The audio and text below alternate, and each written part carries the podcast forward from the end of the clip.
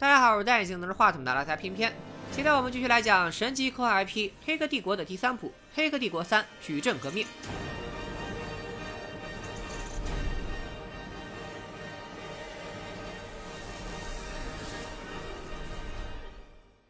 前两期视频有不少观众建议主角没必要改名，所以这期视频呢，咱们就统一称他为 Neo 好了。上回我们说到，世界被黑云笼罩，人类沦为被机器圈养的蓄电池，思想被困在人工智能设计的矩阵虚拟世界。为了拯救人类，推翻机器统治，救世主尼奥应运而生。他在先知的指点下，经过一番艰难险阻，终于见到了制造矩阵的架构师，却从对方口中得知，所谓的救世之旅不过是完善矩阵的必要一环。而所谓的救世主也并没有脱离矩阵的控制，只是在扮演一个更大的系统中被设定好的工具人的角色。另一边，西安派出的狙击哨兵的气垫船，因为一起离奇事故而全军覆没。面对逐渐逼近的机器大军，人类的前途一片迷茫。老莫这边也遭到哨兵的追杀，关键时刻，利奥再次临阵突破。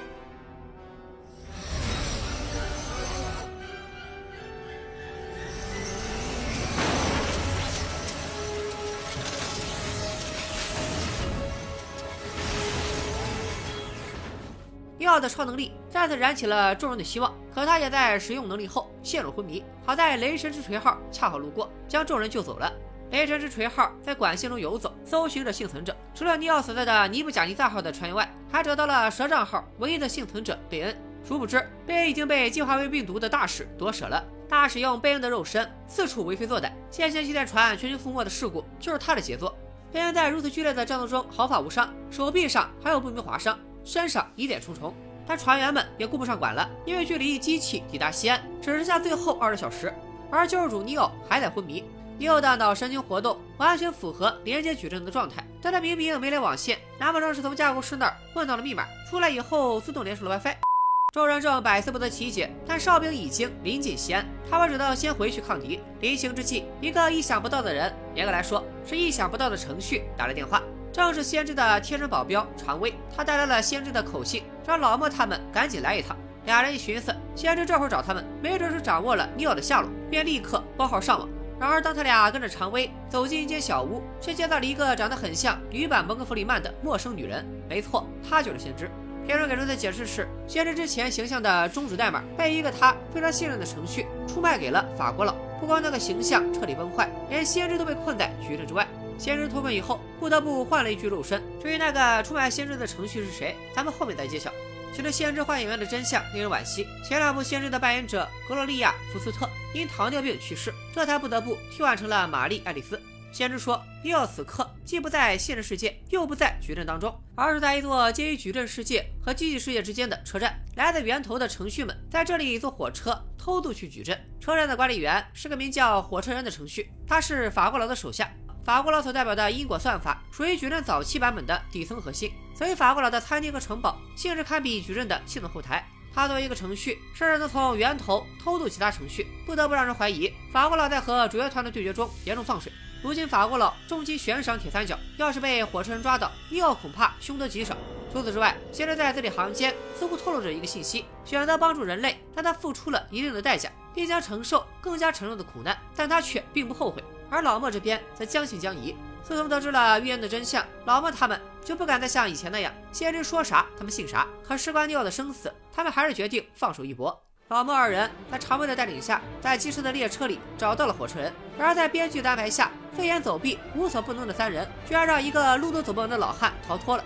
花开两朵，各表一枝。小白醒了，不是，呃，不是，尼奥醒了，眼前一花，耳畔传来了奇怪的呓语：“奶油面包好好吃啊。”这个小女孩叫小胖墩儿，她的爸爸名叫阿三，负责管理发电厂的循环系统。小胖墩儿的母亲三嫂是交互界面的程序。没错，他们一家三口全都是程序。尼奥在法国佬的餐厅见过阿三。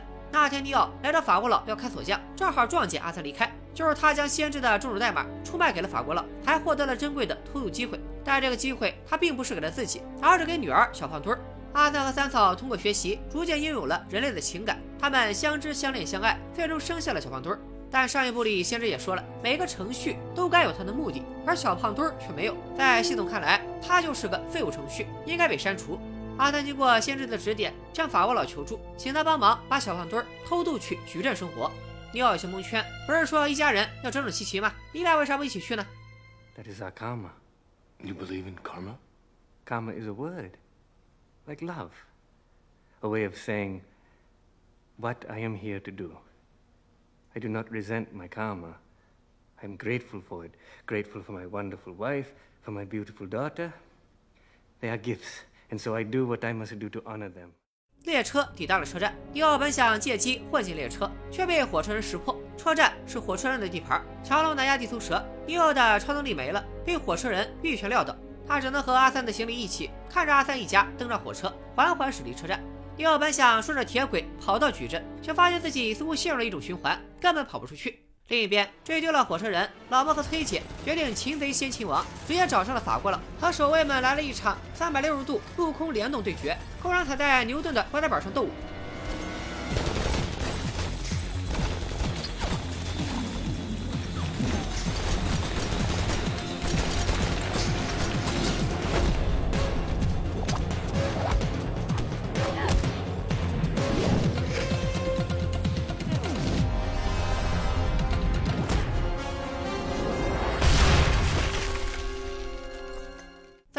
穿过群魔乱舞的舞池，来到法国佬的面前。老莫提出要交易，没想到法国佬开口就要先知的双眼。一方面是因为他的因果模型被先知所代表的选择模型取代，法国佬一直怀恨在心；另一方面，据说只要拥有先知的眼睛，就能预知未来。然而，这场交易注定无法达成。就算老莫和崔姐同意，常威也不能答应。双方一言不合，再次大打出手。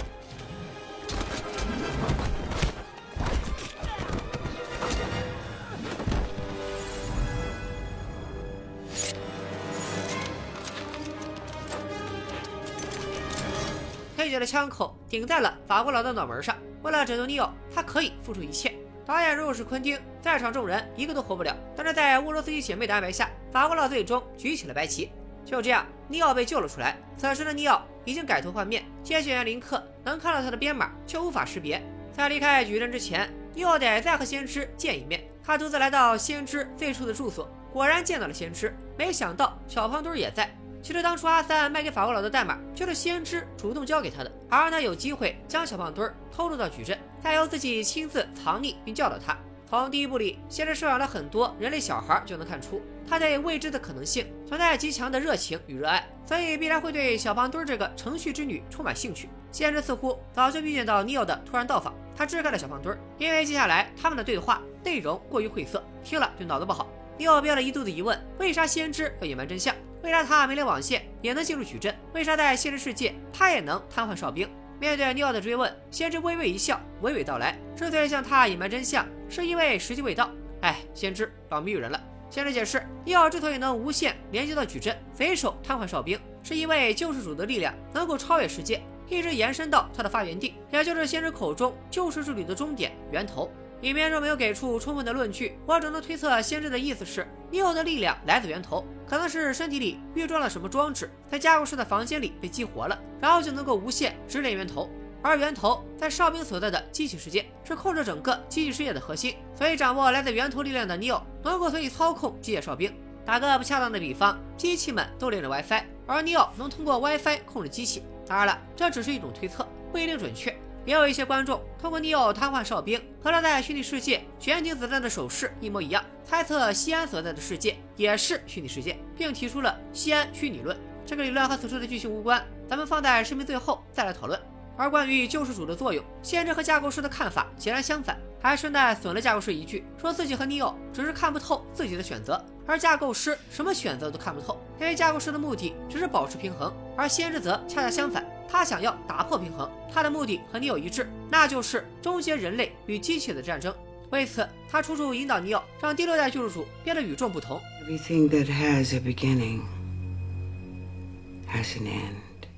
如今，尼奥需要解决的最强大的敌人，不是那二十五万机器大军，而是力量逐渐膨胀的大使。任由他发展壮大，整个世界都将毁灭。其实，大使的诞生也是因为架构师的平衡法则。有了尼奥这一个变数，就必然会产生一个大使与之对应。尼奥和大使的关系相当于等式的等号两边，无论尼奥能否阻止大使，战争都将在今晚画上句号。送走了尼奥，先知似乎察觉到了自己的大限将至，让常威带着小胖墩逃跑，可终究还是晚了一步。海量的大使复制体顺着楼梯上来，先找到了躲在房间里的常威和小胖墩，将二人残忍同化，接着闯入屋里。大使终于见到了素未谋面的母亲，按耐不住的孝心让他忽略了先知的种种异常反应，直接动手了。Ha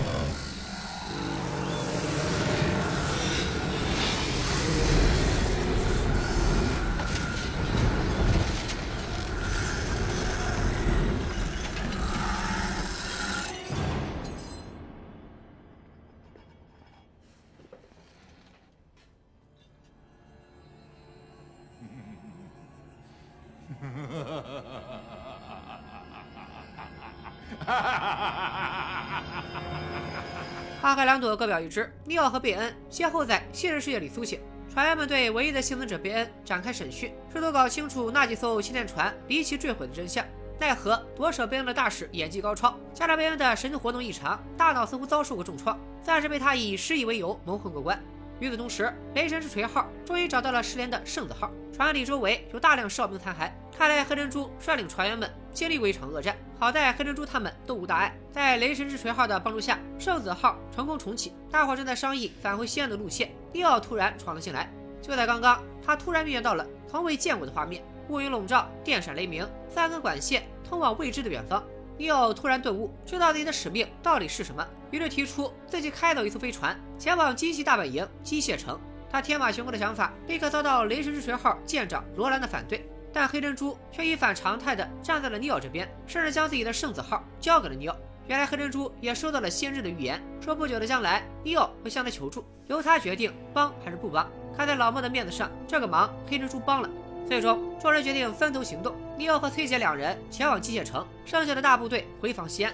临行前，尼奥和老莫握手道别。尽管才相处了半年，但二人之间早已建立起了深厚的革命友谊。面对尼奥伸出的手，老莫仿佛回到了第一次见面的那天。It was an honor, sir. It's an honor to meet you. No. The honor is mine. No, the honor is still mine.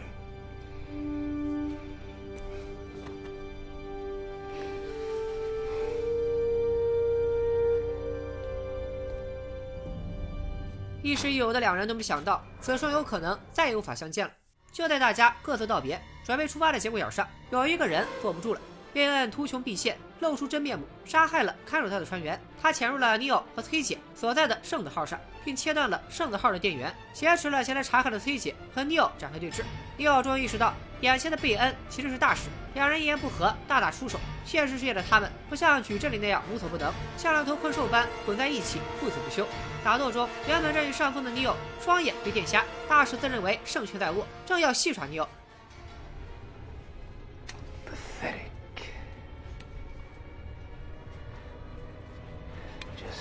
Waiting to be put out of your misery.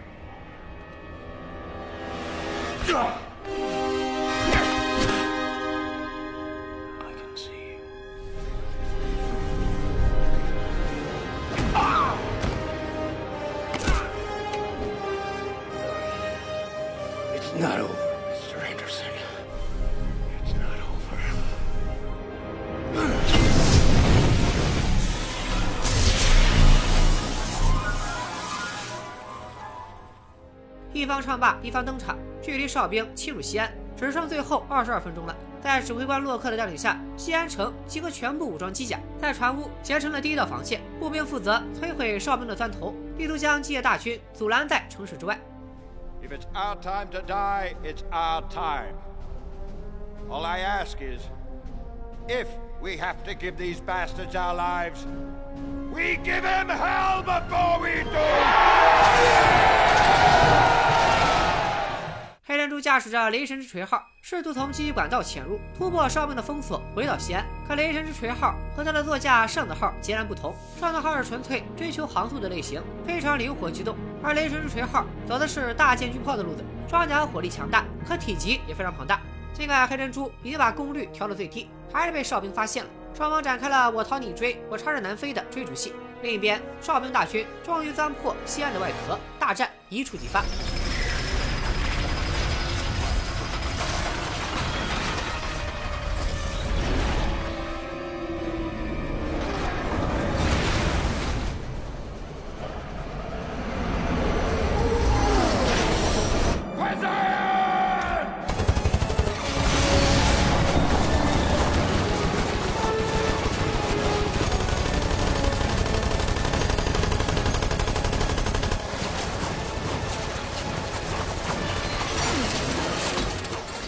做出了殊死抵抗，但再坚定的决心也无法扭转战力的悬殊。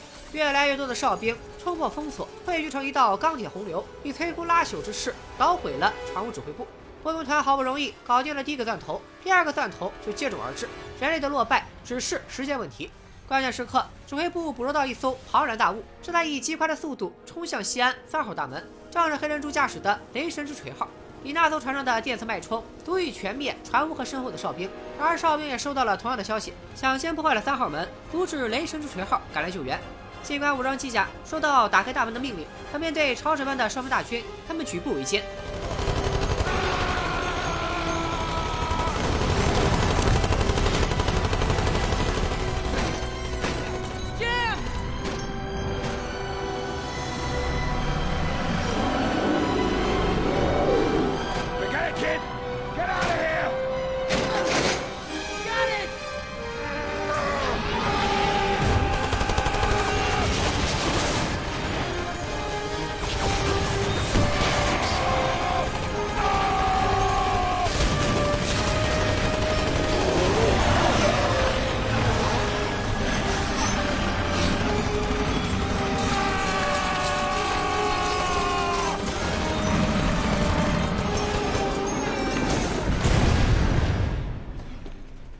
西亚的指挥官阵亡，弥留之际，他将打开大门的任务交给了尼奥的迷弟小蒙圈。另一边，无意中听到消息的傻妞心系丈夫林克的安危，豁出性命掩护小蒙圈，终于在雷神之锤号抵达一分钟前打断铰链，打开了大门。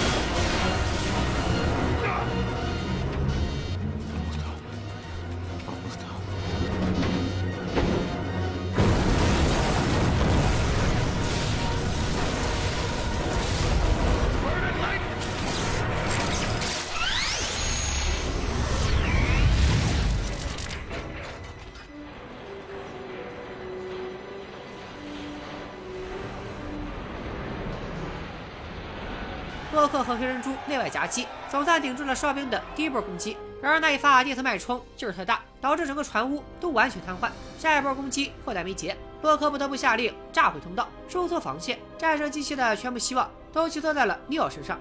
此时，崔姐驾驶飞船抵达了机械城外围人力发电厂的上空。尽管尼奥目不能视，但他能感受到庞大的金色能量。飞船沿着尼奥预言中的三根管线急速逼近机械城，终于触发了机械城的防御设备。海量的哨兵和炸弹向他们飞来。关键时刻，尼奥故技重施，手掌平举，哨兵凭空炸裂，化作了欢迎救世主的烟花。奈何机器过于热情，烟花蹦得尼奥浑身难受，不得已指挥崔姐将飞船飞上高空，利用云层中的雷电解决哨兵。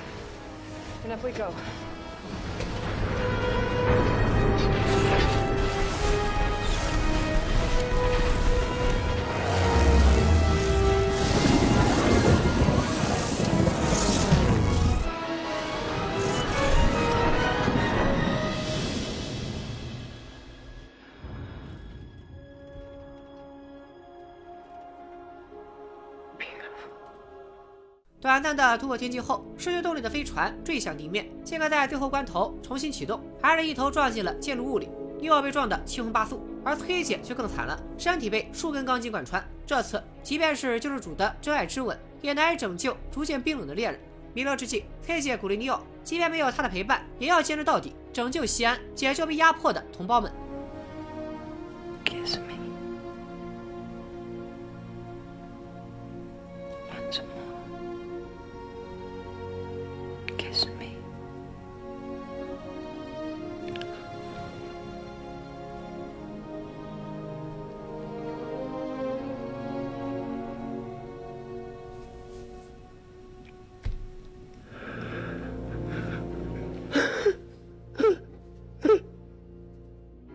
顺着错综复杂的管线一路连滚带爬，终于见到了机器方的首领——机械大帝。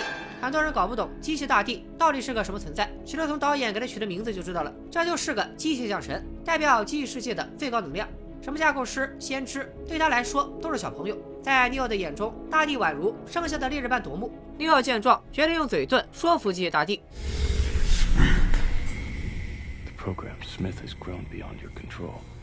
Soon he will spread through the city as he spread through the Matrix. You cannot stop him. But I can.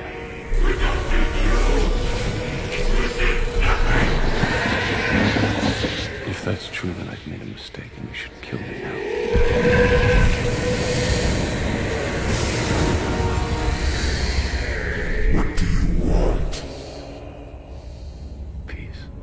大力决定给个机会，帮尼奥接上网线，再次拨号上网。西安城里的哨兵也随之暂缓攻势。经过大师的改造，矩阵早已面目全非，宛如现实世界的翻版。乌云蔽日，电闪雷鸣，瓢泼大雨从天而降，给最终决战的气氛拉满了。道路两旁站满了大使的复制体，本体则在道路尽头等待和尼奥的单挑。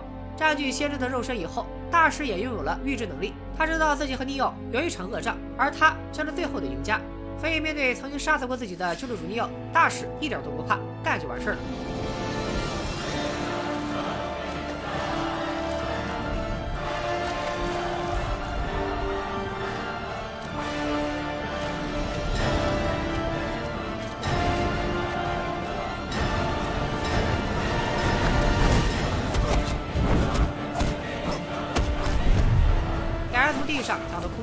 外边打进楼里，屡次爆发天理大碰撞，崩得看戏的复制体满脸是水，最终还是大使占据上风。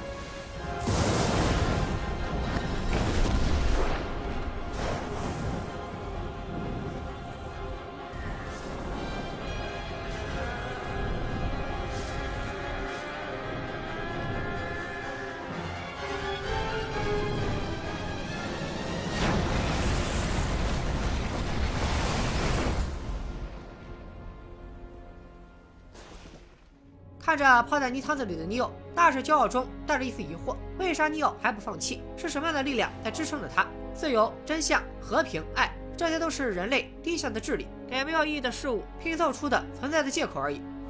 Why, Mr. Anderson? Why? Why do you persist?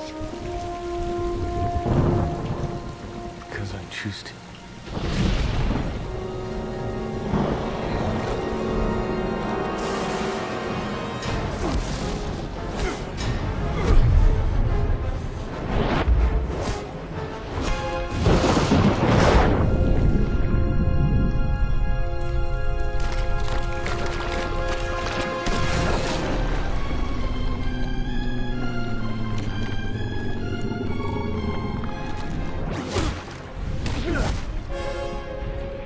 看尼奥这拳揍得狠，其实已经花光了全部力气，也没给大使造成致命伤。果然，下一秒，大使重整旗鼓，再次将尼奥干翻在地。大使一愣，突然觉得这一幕似曾相识。在他看到的预言里，尼奥就是以这种姿势躺着，而他会发出胜利者的宣言。Say, everything that has a beginning has an end,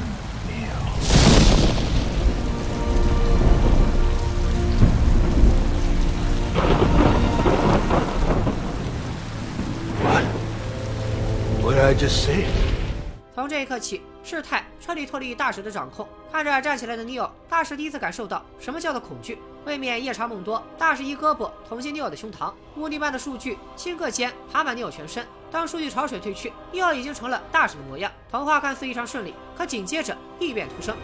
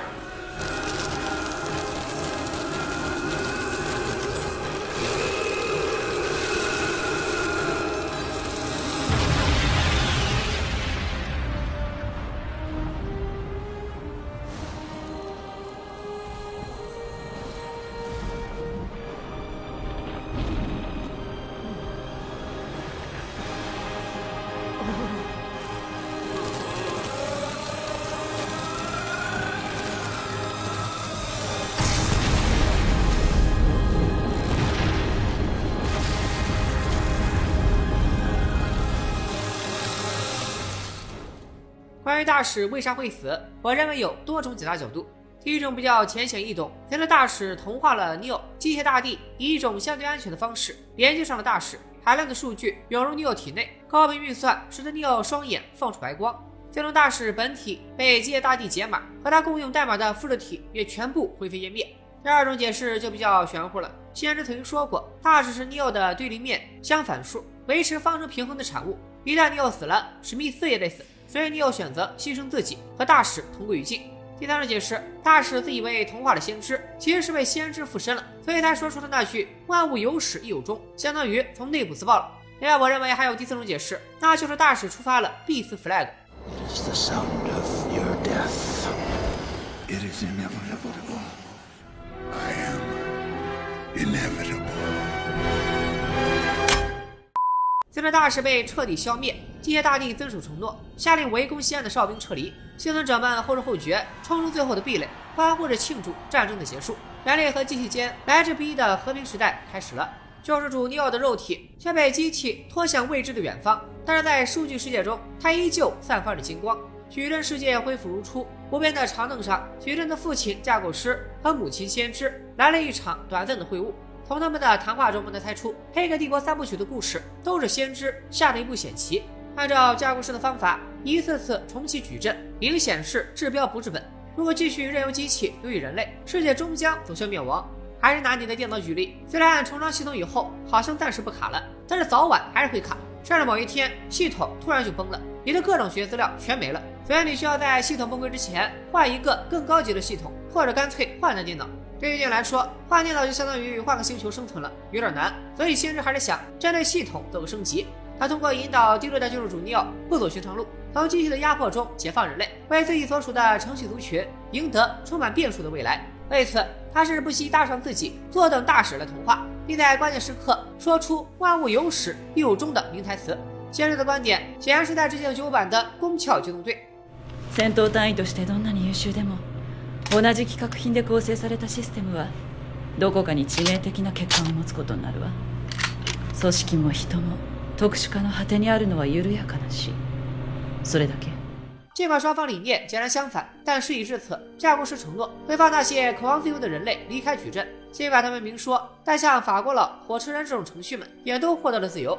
尼奥和大使激战过的街道旁，被同化的小胖墩儿也恢复了原状。被第一部出现过的黑猫唤醒，他在长威的陪伴下扑到了先知怀里。为了纪念尼奥，小胖墩儿向着天边一指，天空便绽放万道霞光。先知相信山水有相逢，总有一天他们会再次见到尼奥。谁也没想到，这一等就是十八年。Did you always know? Oh, no. No, I didn't. But I believe.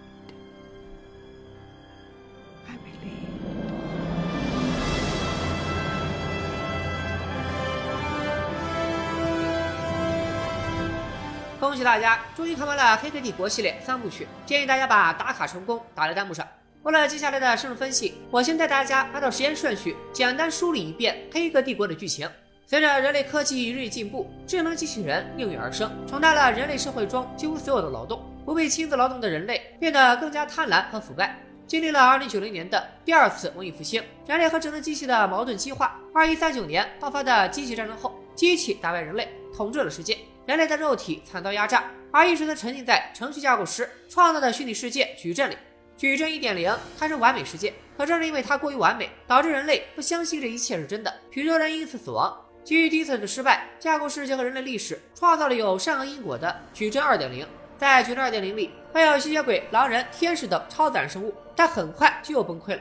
研究人类心智的职业程序先知，偶然间找到了解决难题的方法。他发现，只要给人类选择权，几乎百分之九十九的测试对象都会接受命运，老老实实待在矩阵里生活。在此基础上建立的矩阵运行平稳，所以架构师和先知可以被称为矩阵之父和矩阵之母。但毕竟还有百分之一的人不服管，架构师把剩下的人聚在一起，构成了西安，又汇集了矩阵编程中所有不平衡因素，构成了一个叫救世主的个体，让他成为西安的领袖。救世主的使命就是回到源头，将身上的代码重新注入主程序，更新修正矩阵系统。同时，西安也随之被机器大军毁灭。救世主从矩阵里挑选二十三个人重建西安，以此循环往复，就这样度过了五次轮回。而像先知这样的程序，早已觉醒了自我意识。他不愿被当作工具，于是亲手塑造了第六代救世主尼奥，试图通过帮助人类达成人类、机器和程序的三方平衡。尼奥看的是为了拯救人类，推翻机器统治。遵循先知预言的引导，在老莫和崔杰等人的帮助下，一次又一次躲避特工追捕，追寻着救世之旅的终点源头。经过一番艰难险阻，终于见到了制造矩阵的架构师，却从他口中得知了所谓的救世之旅的真相。在命运的引领下，尼奥觉醒了真正的使命。他牺牲了自己，帮助机器击败了失控的病毒大使，换来人类与机器之间宝贵的和平。那之后又发生了哪些故事呢？结合2004年推出的网络游戏《黑客帝国 Online》以及波林曼娱乐出品的两卷漫画，我们可以看到这份来之不易的和平维持的并不长久。尼奥和大使的决战后，机器和人类约法三章：第一，西安、训练船和人类都不会受到机器攻击；第二，矩阵在固定时间自由选择释放部分人类离开矩阵虚拟世界；第三，人类不能干涉矩阵，更不能鼓吹矩阵里的人回到现实世界；第四，人类不能离开既有领土，更不能扩张势力。起初双方井水不犯河水，机器方忙着处理大使造成的破坏，复原被同化的人类。老莫想要回 Neo，但被机械大帝无情拒绝。于是老莫在矩阵里四处投放数据炸弹，让没觉醒的人们认清矩阵的真相，逼迫机器方妥协。与此同时，有人发现小白四散在矩阵中的残留自我形象的碎片，居然还有小白牺牲前的思想与感情，也许能从中获得强大的力量，甚至成为小白重生的契机。三方势力因此互相争斗，和平岌岌可危。大部分观众认为《黑客帝国》讲的是人与机器的关系，其实不然。片中其实有人类、机器和程序，一共三方势力。心理学中，精神分析学派。有一个理论叫俄狄浦斯情节，源于希腊神话中的人物俄狄浦斯杀父弑母的神话故事。说白了，就是孩子因为认同父母，于是处处学习和模仿。这样到影片中，机器觉醒智能的前期一直在诉求公平的交流，直到认清了人类对于机器非我族类、其心必异的态度，才走向了最极端的弑父。如果说机器是人类的子文明，那程序就是机器的子文明。正是机器奴役人类，程序迟早也会推翻机器的统治。大使正是一个极端的例子。站在我们人类的角度，程序都被同化成大使的复制体，丧失了自由意志。但换一个角度思考，通过复制体不同的情绪状态，我们可以判断每个复制体又各具性格，是独立又统一的个体，有点像《瑞克莫蒂》第二季第三集中外公的前女友联合体。所以说，由大使们组成的族群未必不算是一种新的社会形态。而且在大使的努力下，程序不光不会被自己删除，还具备了反攻机器的实力。既然推翻机器统治的尼奥是人类的救世主，那大使算不算程序的救世主呢？题外话有点多，咱们说回剧情。第二次机器战争爆发后，机器在机械大帝的领导下，向着人类发动猛攻。以法国佬为首的程序们两不相帮，一边保护流亡者，一边坐山观虎斗。而人类中也分为两派，一派盘踞在新西安，坚决和机器斗争到底。他们潜入矩阵，大肆破坏。其中以小蒙圈为首，跟随在老莫身边的那群人都相信尼奥还活着，将在不久的将来再度降临。而另一部分人类发现，即便没有机器的威胁，在现实世界生存也很不容易。因此，暗中与机器商谈，想回归矩阵。这一类人被称为享乐派，他们背叛新西安，选择替机器工作，阻止人类特工在矩阵中造成破坏。《黑客帝国四》的故事应该就发生在第二次机器战争爆发之后。这片子我还没看，按照沃罗斯基姐妹用续集解释前作的习惯，希望《黑客帝国四》能解答一个困扰影迷很久的问题，那就是西安到底是不是虚拟的？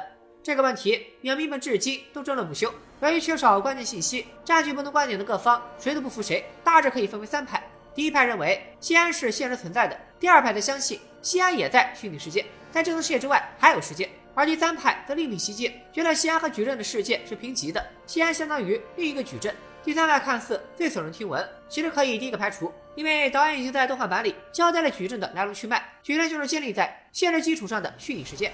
我们再来看看第二派，也就是西安虚拟论。这个观点之所以至今都还有市场，主要是有以下两点作为支撑：第一，尼奥在西安所处的世界也可以凭空瘫痪哨兵；第二，尼奥被弄瞎双眼以后，能够看到金色光芒。对于这两个疑点，第一派西安现实论是这么解释的：我在解释先知密语的时候也引用过，黑客帝国世界的人类身上都有大大小小的管线。小白身为被选中的救世主，体内保不齐就有无限模块。先知说，救世主的力量来自源头。尼奥又从加固师那儿拿到了 WiFi 密码，所以即便在现实世界也能无线连接源头。尼奥和机器们都连着同一个 WiFi，而尼奥的权限更高，所以可以瘫痪哨兵。至于尼奥看到的金光，我们首先可以排除的是人类灵魂，因为开天眼的尼奥能看到附体病的大使，却看不见没连接矩阵的崔姐。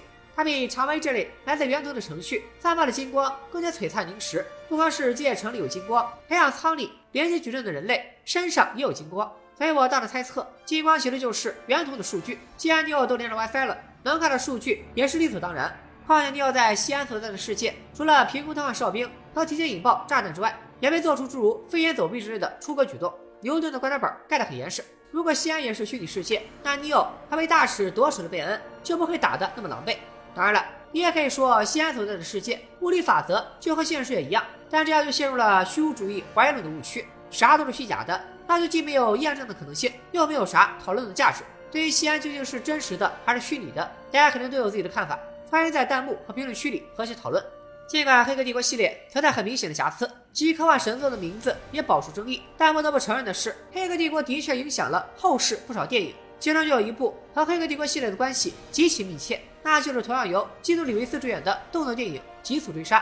导演查德·斯特尔斯基曾在《黑客帝国》系列中担任基努·里维斯的武术指导。筹拍《极速追杀》时，他请到了很多《黑客帝国》的演员，除了男主基努·里维斯之外，还有老莫的扮演者劳伦斯·菲什伯恩。他摇身一变成了地下皇帝鸽子王，和主角的关系依然是亦师亦友。开锁匠兰德尔·杜克金在《极速追杀》中转职老中医，同样给予男主关键的帮助。